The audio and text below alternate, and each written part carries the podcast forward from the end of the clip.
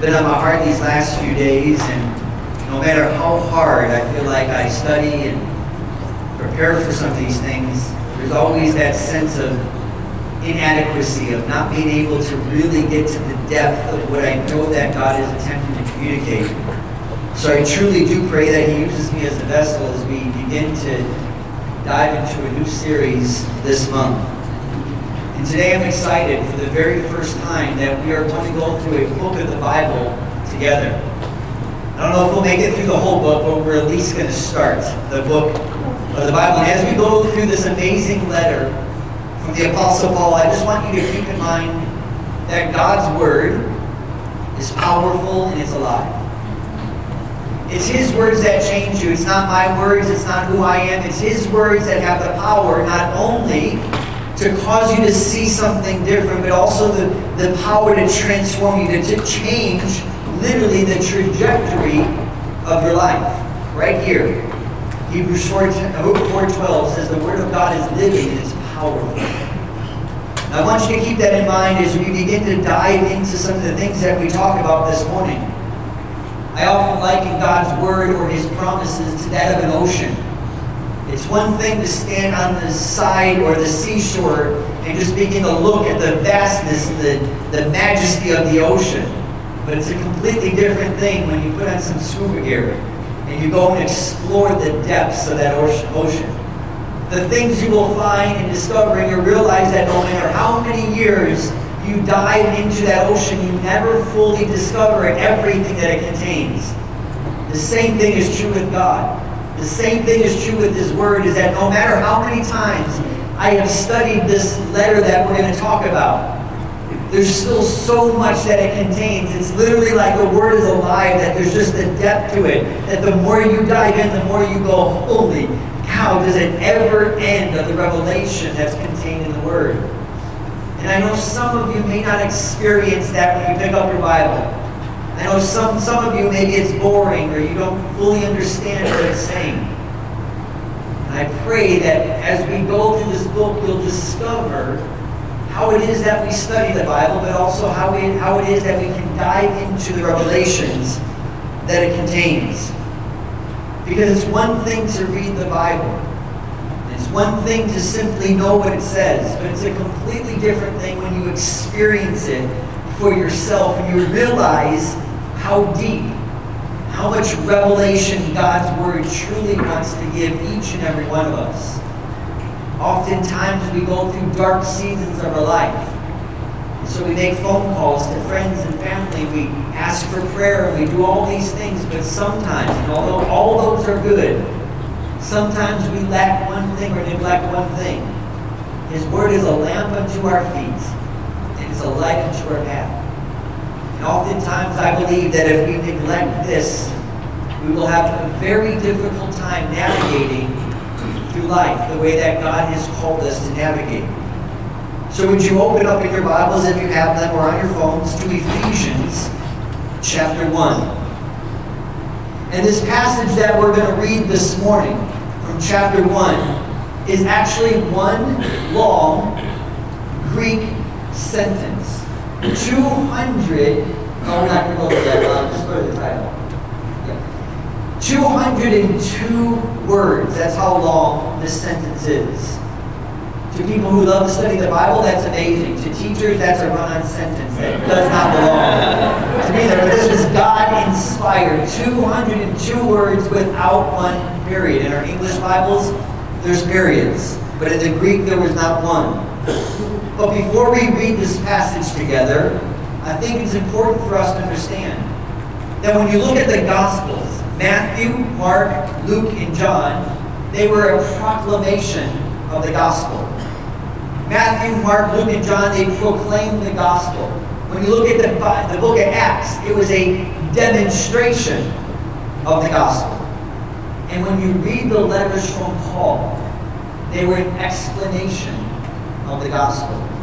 The reason why that's important is because as you look at the Bible and you look at it, the whole thing, you, you see that there's this proclamation in Matthew, Mark, Luke, and John about who Jesus is and what He came to do. In the book of Acts, we see, man, it was demonstrated. We saw people do amazing things, that God's Spirit fell upon a group of people, and they were doing some miracles in that day. But when Paul wrote what he wrote, and what we're about to go through today, it explains now the gospel. The difference between the two is, if you take a photograph of your body, you have a picture. If you take an x-ray, you now have an internal picture of your body. And that's what Paul does.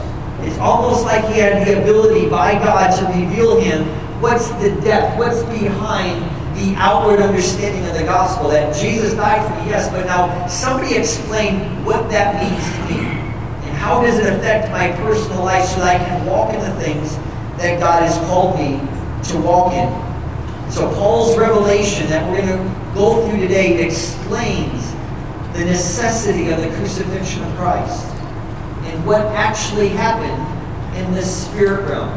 Because remember, we're called to walk by faith and not by sight. We're not called to walk by what we see all the time. We're called to live by this trusting of, God, you said you did this.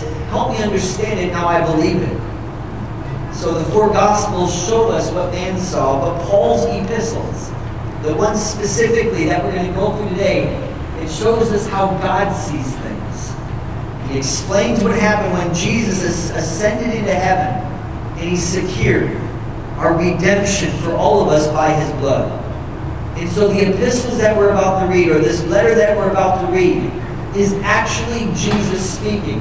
Oftentimes you look in your Bible and you'll see in the Gospels, you'll see uh, letters in red. Those are letters that Jesus spoke, that somebody heard, and they wrote them down. Well, oftentimes we think that Paul's letters were just by Paul, but no, Paul was revealed these by Jesus himself, which could not have been revealed until after Jesus left this earth. So we're going to read fourteen verses in Ephesians chapter one. Are you ready? Let me get ready. Ephesians chapter one, we're going to read verses one through fourteen. It says these words. It won't be on the screen, Jackson. Paul, an apostle of Jesus Christ, by the will of God, to the saints who are in Ephesus and faithful in Jesus Christ.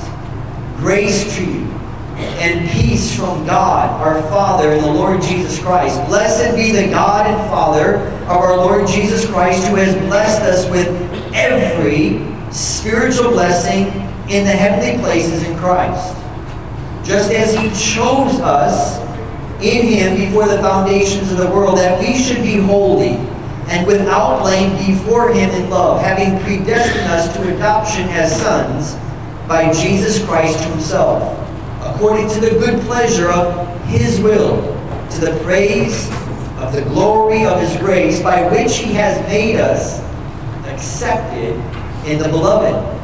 In him we have redemption through his blood, the forgiveness of sins, according to the riches of his grace, which he made to abound toward us in all wisdom and prudence, having made known to us the mystery of his will, according to the good pleasure which he purposed in himself, that in a dispensation of the fullness of times he might gather together in one all things in Christ, both which are in heaven and which are on earth.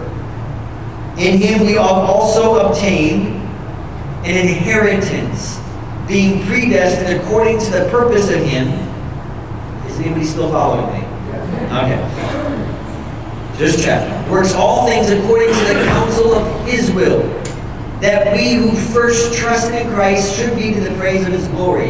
In him you also trusted after you heard the word of truth, the gospel of your salvation, in whom also, having believed, you were sealed with the Holy Spirit of promise, who is the guarantee of our inheritance until the redemption of the purchased possession, to the praise and glory of God. That is a mouthful right there. And we're going to cover just two verses this morning. But I believe as we dive into these things, I want you to get an understanding of what Paul is actually saying. Because at face value, it sounds great. It sounds a little bit different. We don't fully grasp what is Paul trying to convey to us. And I pray, honestly, that as I'm up here, that I'll be able to somehow communicate the depth of these words to you this morning. But a few things that we should understand about the book of Ephesians. First and foremost, it was a letter. It was a letter from an apostle named Paul, who was in prison at Rome. He's writing to the believers to encourage them at a time that was very difficult for himself, because the prisons of those days were not pretty. You didn't get fed just uh, on a regular basis. They were dungeon-like, and so he was writing from a place of despair, but he was encouraging a church that he had spent three years building up. And this letter is considered to be Paul's masterpiece, theologically speaking. Like nothing compares to it. Like Romans is a great understanding of what salvation is, but this is a depiction of this magnitude that nobody, nobody at this time understood what he was about to write. Nobody ever heard the words that he was about to put on paper at this time.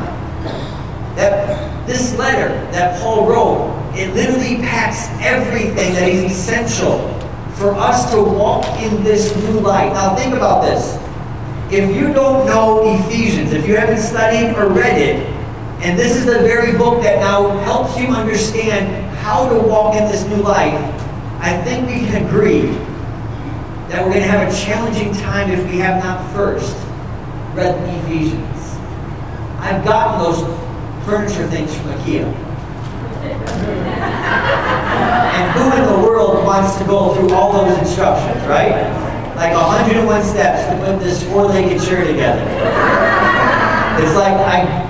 People are like, I got this. Like, we, we don't need them. Sarah, Sarah, we don't need those, okay? Me and Carly are perfectly capable, and oftentimes what happens is we do the same thing in life. We we, we, we just go, I don't, I don't understand it, so we don't understand it. I'll figure it out as I go. And that is a recipe for a wobbly chair that cannot withstand a lot of pressure, amen?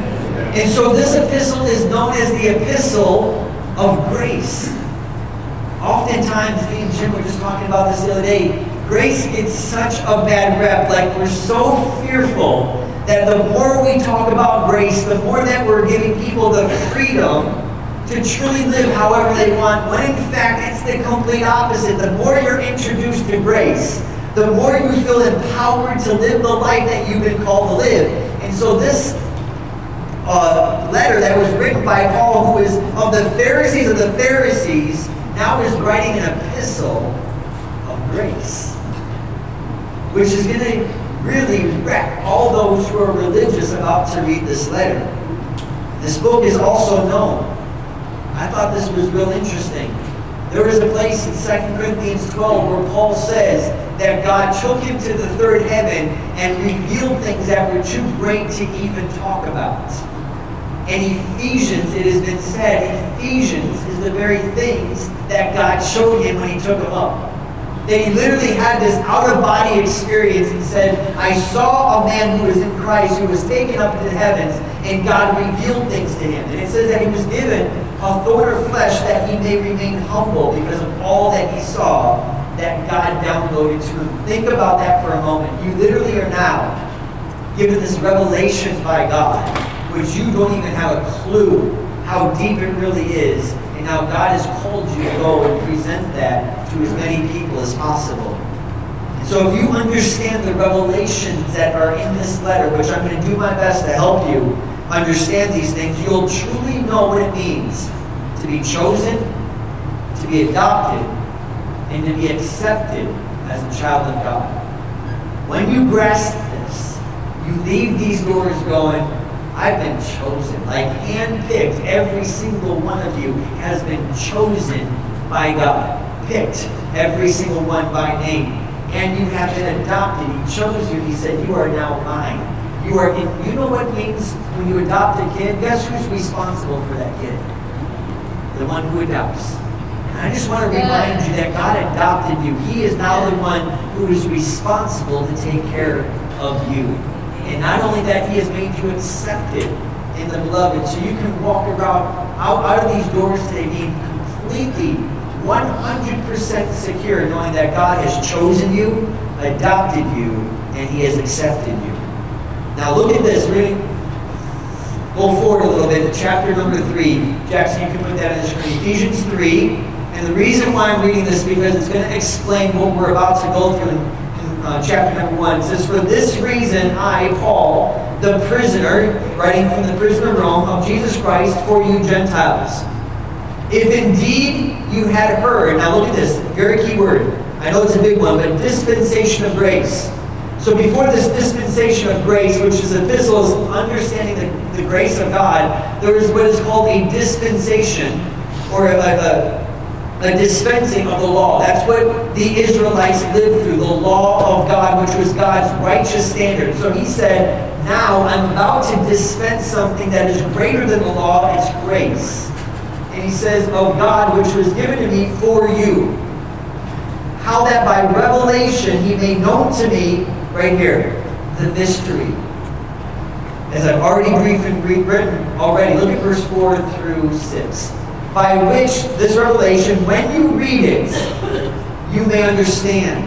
I want to encourage you, when you read it, when you spend time in this book of Ephesians, he said, here's the result. When you read my letter, you pass it on, and continue to pass this letter on, he says that you may understand my knowledge now in this mystery of Christ, which in other ages, nobody before this time, we are privileged. Like, we don't realize how privileged we are that we have this at our disposal. And he says, other ages was not made known to the sons of men, as it has now been revealed by the Spirit to his apostles and his prophets, that the Gentiles, which is us, should be fellow heirs. This is awesome. Of the same body and partakers of his promise in Christ. So he was, Paul was given this revelation that says it's not just for the Jews. This revelation that grace comes is also for those who were Gentiles, that they now may be one body. We no longer have a division among us. Why? Because we have one Savior and one Lord and one Spirit who now dwells within us, and that the Jews don't have one different God than we do. They don't have a different Savior than we do. They don't have a different Spirit than we do. And so Paul is now un- unpacking this for us. So let's dive into this amazing letter together. One that was written by Paul in prison, to a church that desperately needed to be reminded of his goodness and of their identity in Christ. But before we look at the first verse, there's a story I came across that I thought was quite interesting. There was a lady named Hetty Green, and she was one of the wealthiest women, red women to ever live. They actually gave her a title, America's Greatest Miser. She was worth one hundred million dollars when she passed away. And I want to read these few things because I feel like there's a connection between her and many of us in this room when it comes to the riches that Christ wants to give all of us. She lived her life and she ate old or cold oatmeal because she wanted to save money on her heating bill. Her son's leg had to be amputated because she spent so much time looking for a free clinic instead of being willing to pay for one that cost money. She died after an attack, listen to this, of, I'm going to say this long, apoplexy, apoplexy. It was a stroke of a sudden uh, deprivation of sense of voluntary motion. And you know why it was brought it upon? Was that she was having an argument with somebody over the value of skim milk over whole milk because she said skim milk was cheaper.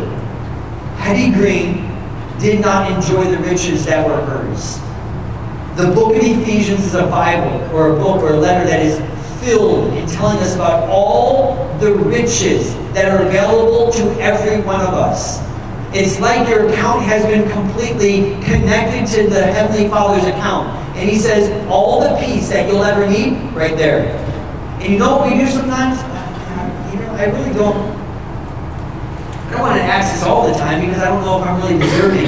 You know, I really don't want to keep on going back and going back for more mercy and more grace and more peace and more joy because I'll just take a little measure of it. And so I want hopefully all of us to come to the place where we go, wait, I have access to everything that Jesus had access to. You mean I can have all the peace that I ever want every single day, twenty-four hours a day, I can have all the peace? Yes, you just have to access it. Do you mean you can have all the joy you want? This is not a perfect life I'm talking about. None of these promises exempt us from circumstances. None of these promises exempt us from our expectations being disappointed. But what it does say is, you know what? In the midst of somebody doing you wrong, I will give you all the power you need to forgive that person with love. That you can have all the love you need so you can love your enemies and you can love those who are lovely. That's the riches that He's given us. If you're worried and troubled in your mind, you want peace. Peace is all accessible. And sometimes we live with the sense of worry and fear and disappointment and discouragement and despair simply because we feel like, well, maybe that's what God wants from you. When you have a bank account full of the riches that we're about to go through in just a moment. We are heirs of who? God. You're an heir of who? God. And you're a joint heir with who? Christ. Christ. I want you to be reminded of that. You are an heir of God, so that whatever it is that He has available, it's available also for you and I. Ephesians chapter one, verse number one. You can put that on the screen, Jackson. It says, Paul, an apostle of Jesus Christ, by the will of God. Three words that we're going to look at, the will of God, saints, and in Christ. Three terms that we're going to cover today.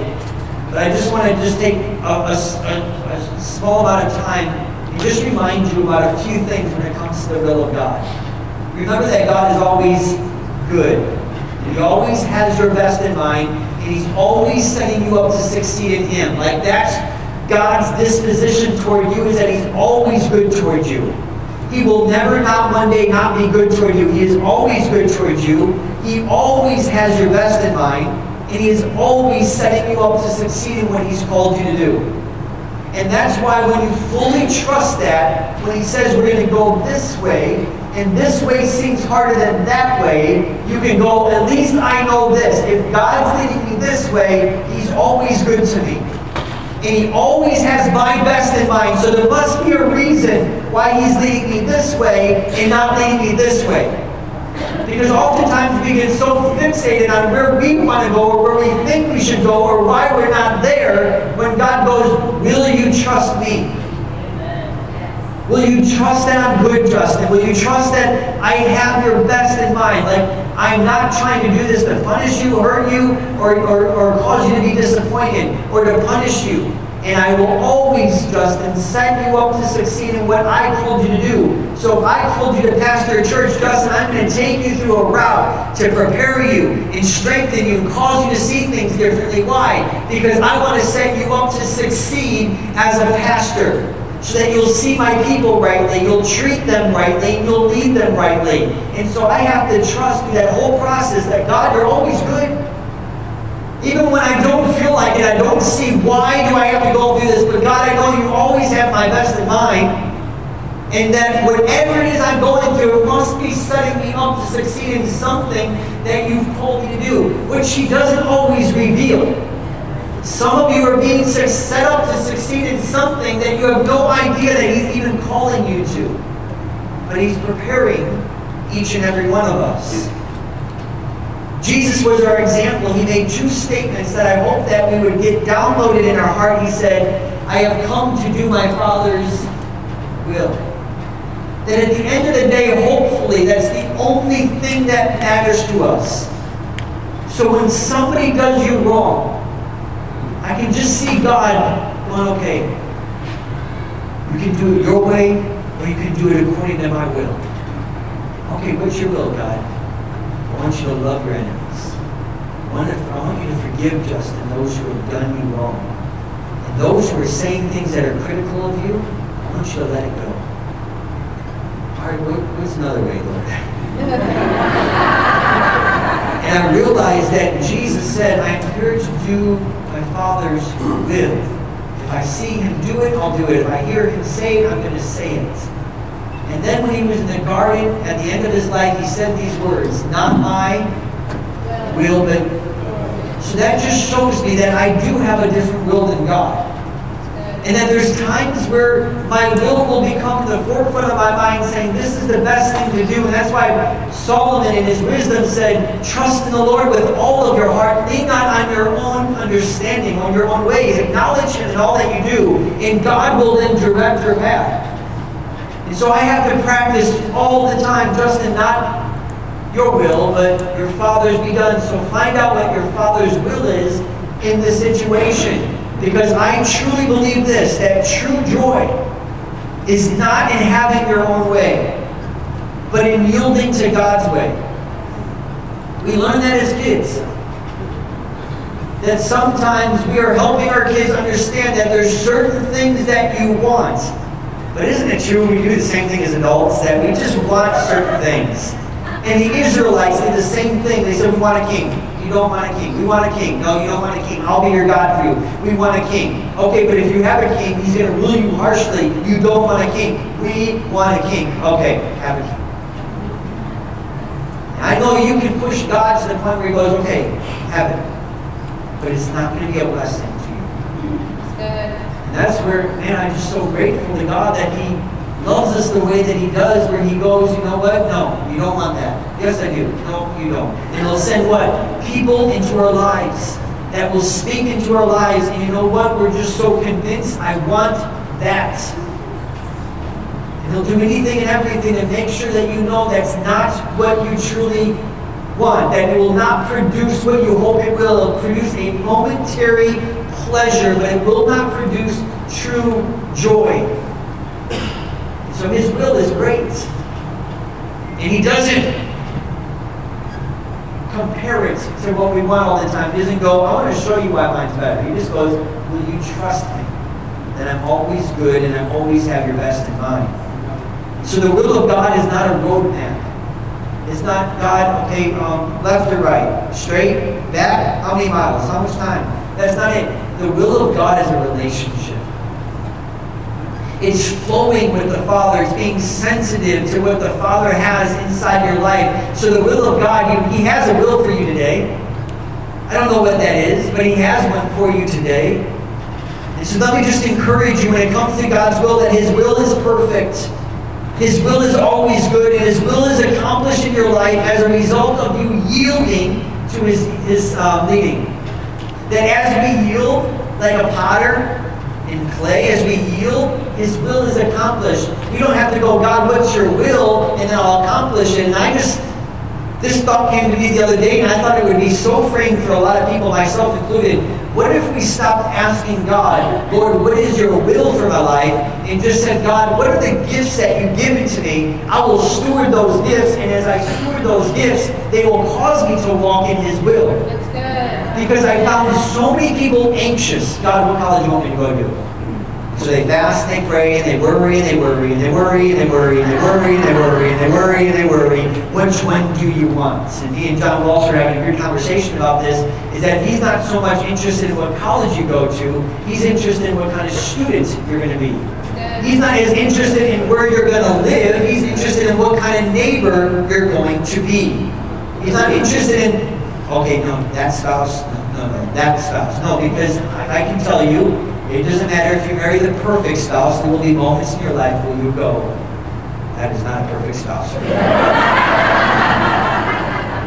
Right?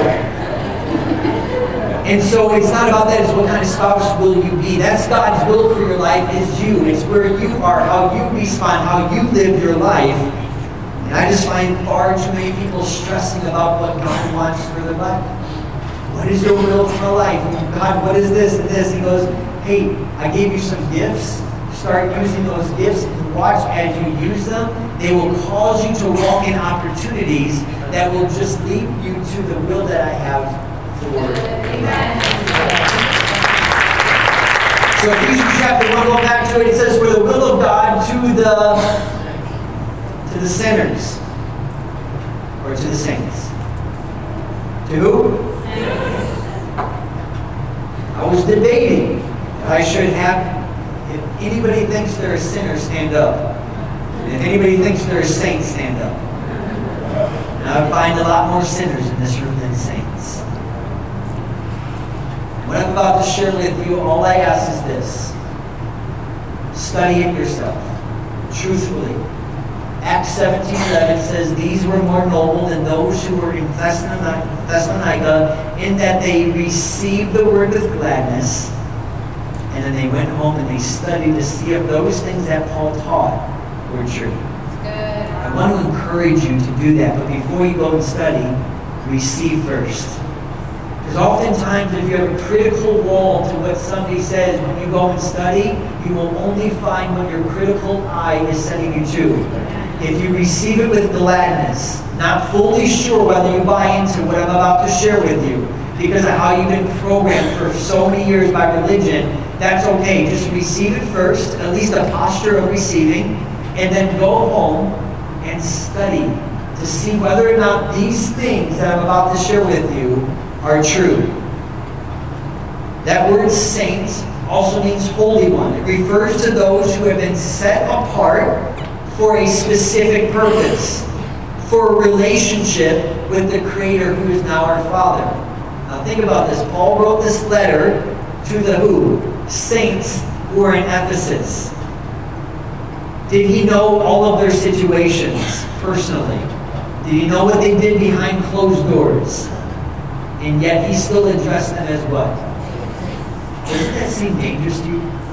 Don't you think you'd put both? Like, to all the saints and sinners who were in Ephesus, but he labeled them something, and he did it for a specific reason, because he's about to write this mystery that God gave him, and now he's addressing people as saints. Now this is a radical, upside down way of looking at humanity, because all we've known is that we're what? Sinners. And at the depth of who we are, we are radically sin-filled, and God knows how depraved we are. And yet Paul radically shifts them by going to all the saints. Because our idea of saints oftentimes is that you have to be pious or really holy to be maybe a saint, or you have to be dead and now in a Catholic church somewhere, right? Right? That's what a saint is to us. Somebody who lived their life and they were martyred for the gospel, and so now we can classify them as a saint based upon what they did. Or you know what, they're so pious and holy, and man, they're just amazing people, and they're truly a saint. But me, I'm a, yep, we got that down pat, don't we? Boy, if I can persuade you in twenty minutes of time, that will be like magical. That's a whole horrible word to use in church service. So please, forget that I said that. How often do we view ourselves as sinners instead of saints? The law, which is God's righteous standard, which was actually never meant to make anybody righteous. It was direct us, it was to direct people toward the grace of God. It no longer defines me. So the law, this is why Paul said there is no condemnation to those who are where? In Christ. So the law can no longer define me in the courtroom of God. So when the law says he's a liar, or he's this, or he's this, or he's this, that's what the law condemns me. What does grace say? Justified. Because of who? Jesus. So the law no longer defines me and says, Justin, you're a sinner. Grace now stands up and goes, whoa, whoa, whoa. There's a new sheriff in town, and I define him as saint. And as he starts to see himself as how I see him, which is a holy one, set apart for my purpose, that's when he'll start to walk in those very things.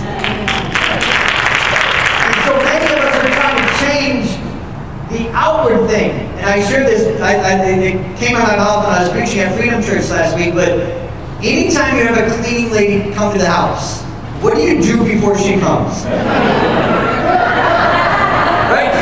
And that is what we do with God. We try to make ourselves as pretty as we possibly can so that he doesn't have to deal with so much of our junk. He just has to deal with a little bit, which we're okay with because he knows I'm human. Right? And so we try to clean ourselves up. How many are trying to do that to make themselves think better, look better, act better, uh, be a better Christian, when in fact God goes, oh man, you don't fully understand. You're a saint. Yeah, but God, you don't know my good. Don't even talk to me about that past because I don't remember what you're talking about. So Paul's most used word to define believers in the scriptures is the word saint. He uses it forty times in this one letter. Like, I've only been preaching on this for ten months, and you guys are probably sick of it. But one letter forty times, over and over and over and over, he refers to them as what? Saints. And so when he speaks of saints, he is referring to ordinary Christians, not those who have passed away and lived a holy life. Every believer is a what? Saint. Why? Because we've been placed in Christ, separated from the power and the grip of sin. We've been separated unto God for a holy purpose in serving His will. So there should be no reluctancy in your mind as identifying yourself as a saint. Why? Because the only reason you struggle to say I'm a saint, and why it's easier to say I'm a sinner, is because over here you have all the proof that you need. And over here it takes one hundred percent faith. And the just shall live by faith. And that's why we talk of those things, because I live by faith in what who? Jesus did for me, not what I have done at all.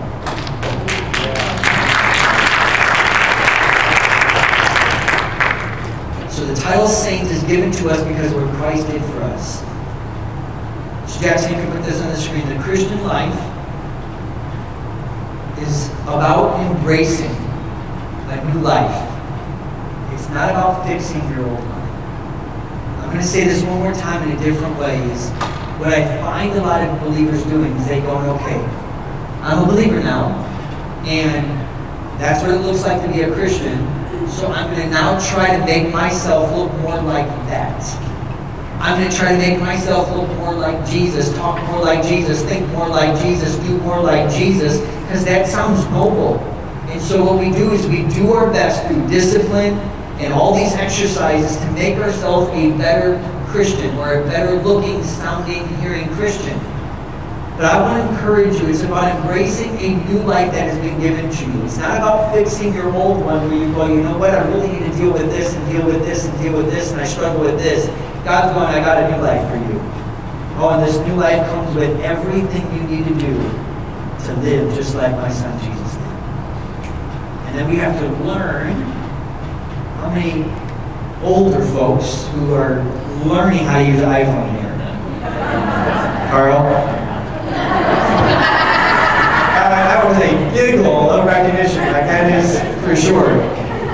I get at least coach him at least one time every day on something new that the phone can do, but I truly believe the Holy Spirit does the same thing in our life. Going, Justin, did you know that your new life, you don't have to be angry at that person? Yeah, but I feel so mad. I know, I know, I know, Justin. I just want to show you this new life. You don't have to be. There's a powerful thing called forgiveness that will put those emotions to the side, that you don't just bottle them up. Christianity is not bottling them up and trying to make your old answer. Don't come out. Do not come out today. Okay, we're about to go into this church thing. Do not come out today. You stay in there and you shut up until we get home. Right? That's what we do with our old man. And God's like, you've been crucified. Your old man is dead.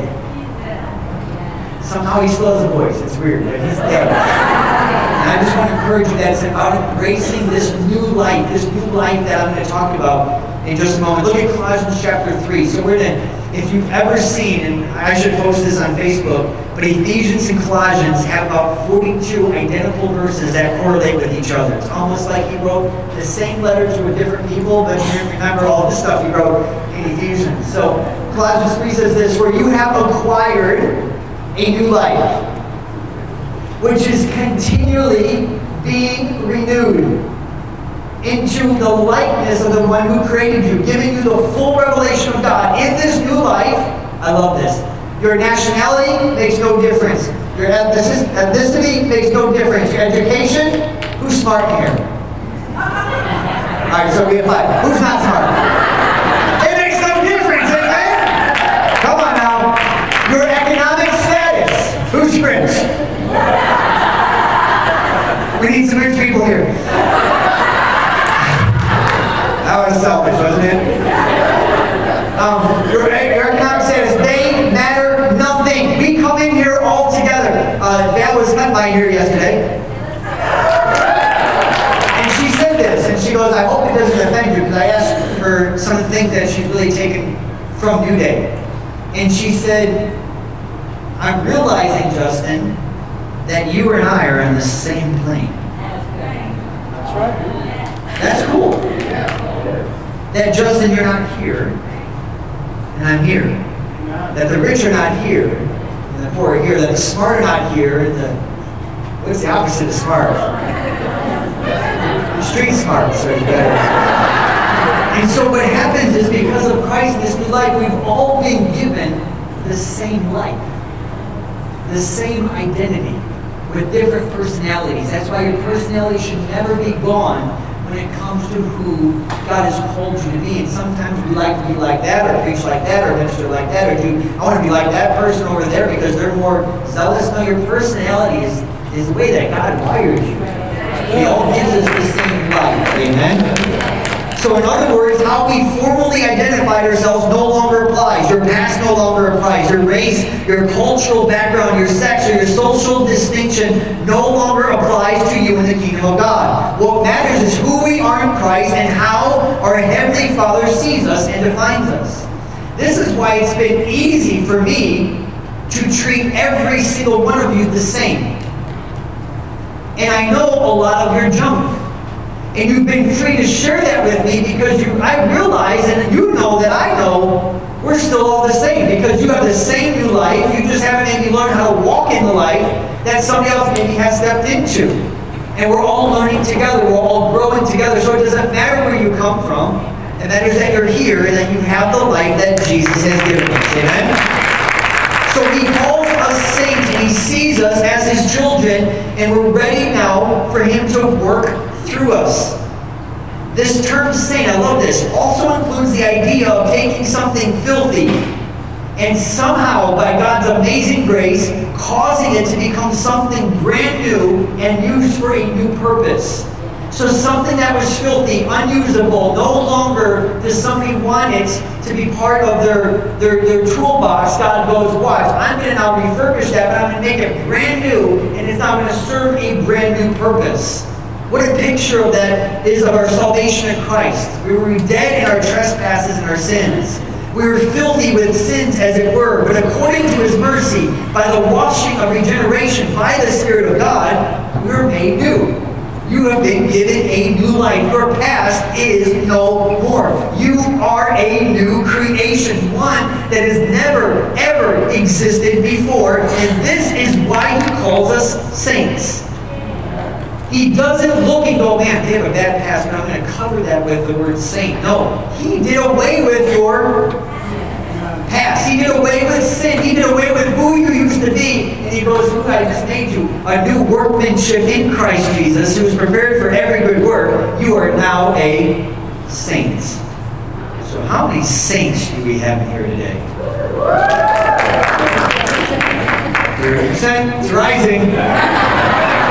You were washed by the blood of Jesus Christ, and you are now been set aside for his purpose. And so oftentimes, the reason why we don't walk in the purpose that God has given to us is because we don't feel like we are deserving. We don't feel like we're qualified. And he says, wait, wait, wait. You're, you're never qualified. You're never deserving. That's why I gave you a new life and a new identity. And it comes with this grace to do what I've called you to do. So Justin, you're not a pastor because you earned this. I called you to it. It's a call on your life. It's a purpose. I give it to you. And it's new life, and I'll let you do that. I don't earn this position. I just touched my leg. So my wife and my mom have a bet. My wife says I touch my face too much when I minister. My mom says I touch my leg too much when I minister. I have a chapstick, and it just, I don't know.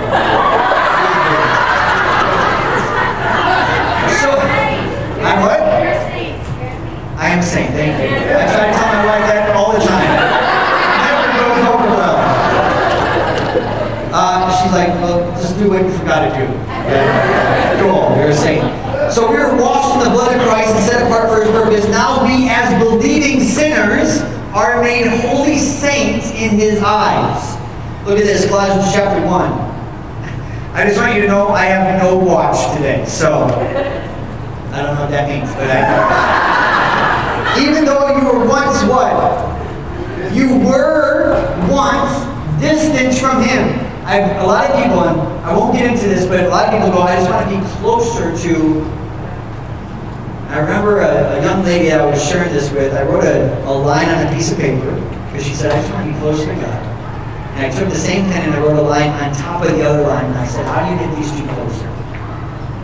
I didn't even say anything after that. She goes, oh my God, that is amazing. I don't have to get closer to God. I just have to learn how to walk in the fullness or the oneness that I have already with God. Now look at this. We were once distant from him, living in the shadows of your evil thoughts and actions. He reconnected you back to himself, and he has released his supernatural peace to you through the sacrifice of his own body as a sin payment on your behalf, so that you would dwell in his presence. And now, you guys think that's all back there? Oh boy. And now there is nothing between you and the Father. Yeah, you're fine. Yeah, there is nothing between you and the Father. There is nothing between you and the Father. There is nothing between you and your Father. So enjoy him. Enjoy the presence of God. Enjoy getting to know him. Enjoy him using and working through your life. Enjoy now what he has freely given to you. For he sees you.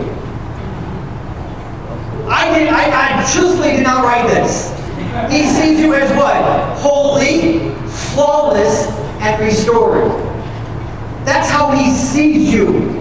And when you finally embrace the new life and stop fixing the old one, you go, okay, you see me as what? Holy? How in the world do you see that? And that's what Ephesians is going to show us, why he sees us like that. Wait, I'm flawless in your eyes? Justin, you're flawless. That means I don't have to come to you about a flaw? No.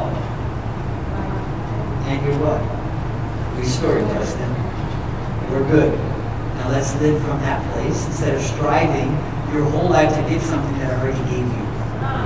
If you had a million dollars in the account and somebody gave it to you, you'd have to come back to that guy going, God, I know you gave me a million dollars yesterday, but I really need some lunch money.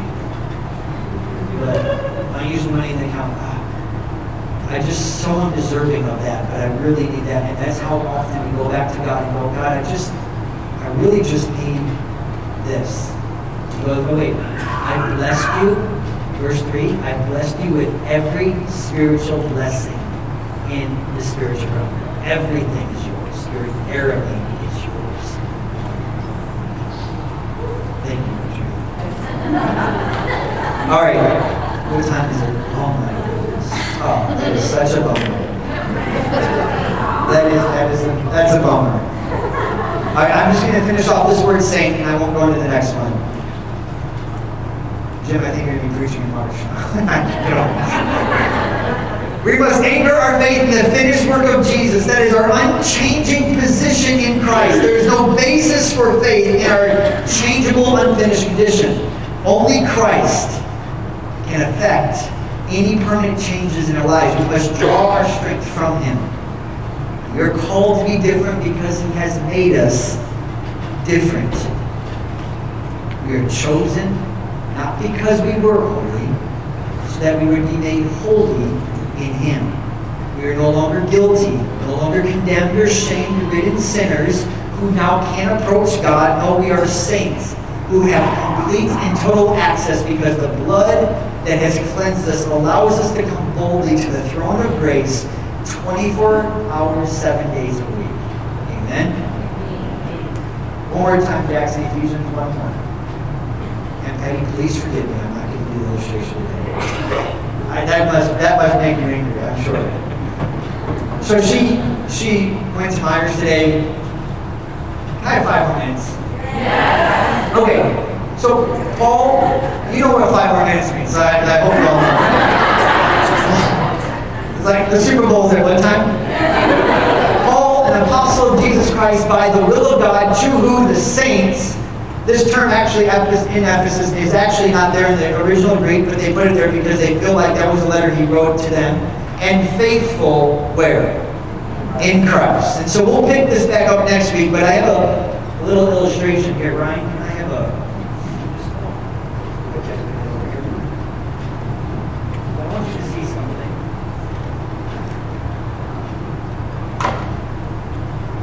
something. So, this is yourself. And this is how most of us are, and this is how we come into the world. We come into the world. I didn't make up this illustration. I saw it online, but I thought it was really good. We come into the world with sin. And so sin is in us all. So when you're introduced to religion, religion says, come on, you need to act better. You need to think better. You need to do better. You need to feel better. And so what we do is we try to fit into that Christian religious mold. Okay, so what do we need to do? Hey, you need to stop thinking those bad thoughts and start thinking better ones. Okay. Then we muster up the strength, but in our heart there's sin. And that keeps us going back to the same thing over and over and over and over and over again. And so we make these resolutions to God. God, I won't look at that again. God, I won't do that again. God, I won't have an outburst of anger again. God, I won't have a uh, this. I won't let fear overtake me again. I won't have a panic attack again. God, uh, just set me free. And so we try our best to do what we're called to do. And this is why I really believe that God would call somebody to New Day, because they have strived for so many years in a religious world, and they're tired. Because they're not seeing the changes that they hope they would see by applying religion to their life. And so we simply do our best to do this. And so we get saved. And he places us in one called Christ. But it doesn't change the fact that there's still sin dwelling in us. I want you to see this, because sometimes we get saved, and how many have you ever judged somebody going, if they're saved, then why do they act like that? And then you look in the mirror and you go, huh. That's hypocritical. But what he did in a thing called regeneration, it's a powerful term, but regeneration is a miracle of God. Justification is where you're made right in the courtroom of heaven. Regeneration is where he has literally changed what is inside of you. If you have somebody go to prison and they have a ten-year sentence, and they serve that ten-year sentence, but their heart never changes, guess what they're going to do when they get out? The same thing that took them back in there. eighty percent of people who leave prison go back there. Why? Because their heart never changed. But what God said I'm going to do in this new covenant is I'm not only going to place them in Christ, but I'm also going to deal with this thing called sin. This thing, the power, the grip of it, is going to be completely forgotten. And I'm going to place my Holy Spirit on the inside of them. I'm going to give them my spirit and my word. I'm going to take the heart of flesh, or heart of stone out of them. I'm going to put a heart of flesh inside them. So now you are now encompassed in Christ, but also Christ is now where? In you. Good. So this is why he, what he did is brand new. You no longer are the same person you used to be. And now in Christ, we are also now placed. And you'll see in Colossians chapter, chapter three, verse number one and two, that we're in Christ, now in God just as well. And what does he do? Not only does the Spirit dwell in us, but he says, I am now going to put my Spirit upon you, and I'm going to seal it. Now this is really... more powerful than I thought it would be, actually. And then he seals us with his Holy Spirit and says, this is a guarantee that you are mine until I come back and bring you back home. And now this, you're a saint. And you didn't do a single thing except God repositioned you, and he put you where? In Christ. And so that's what we'll talk about next week. Amen? Let me pray for you. Worship team, you can come on up. Father, I just pray whew, that these words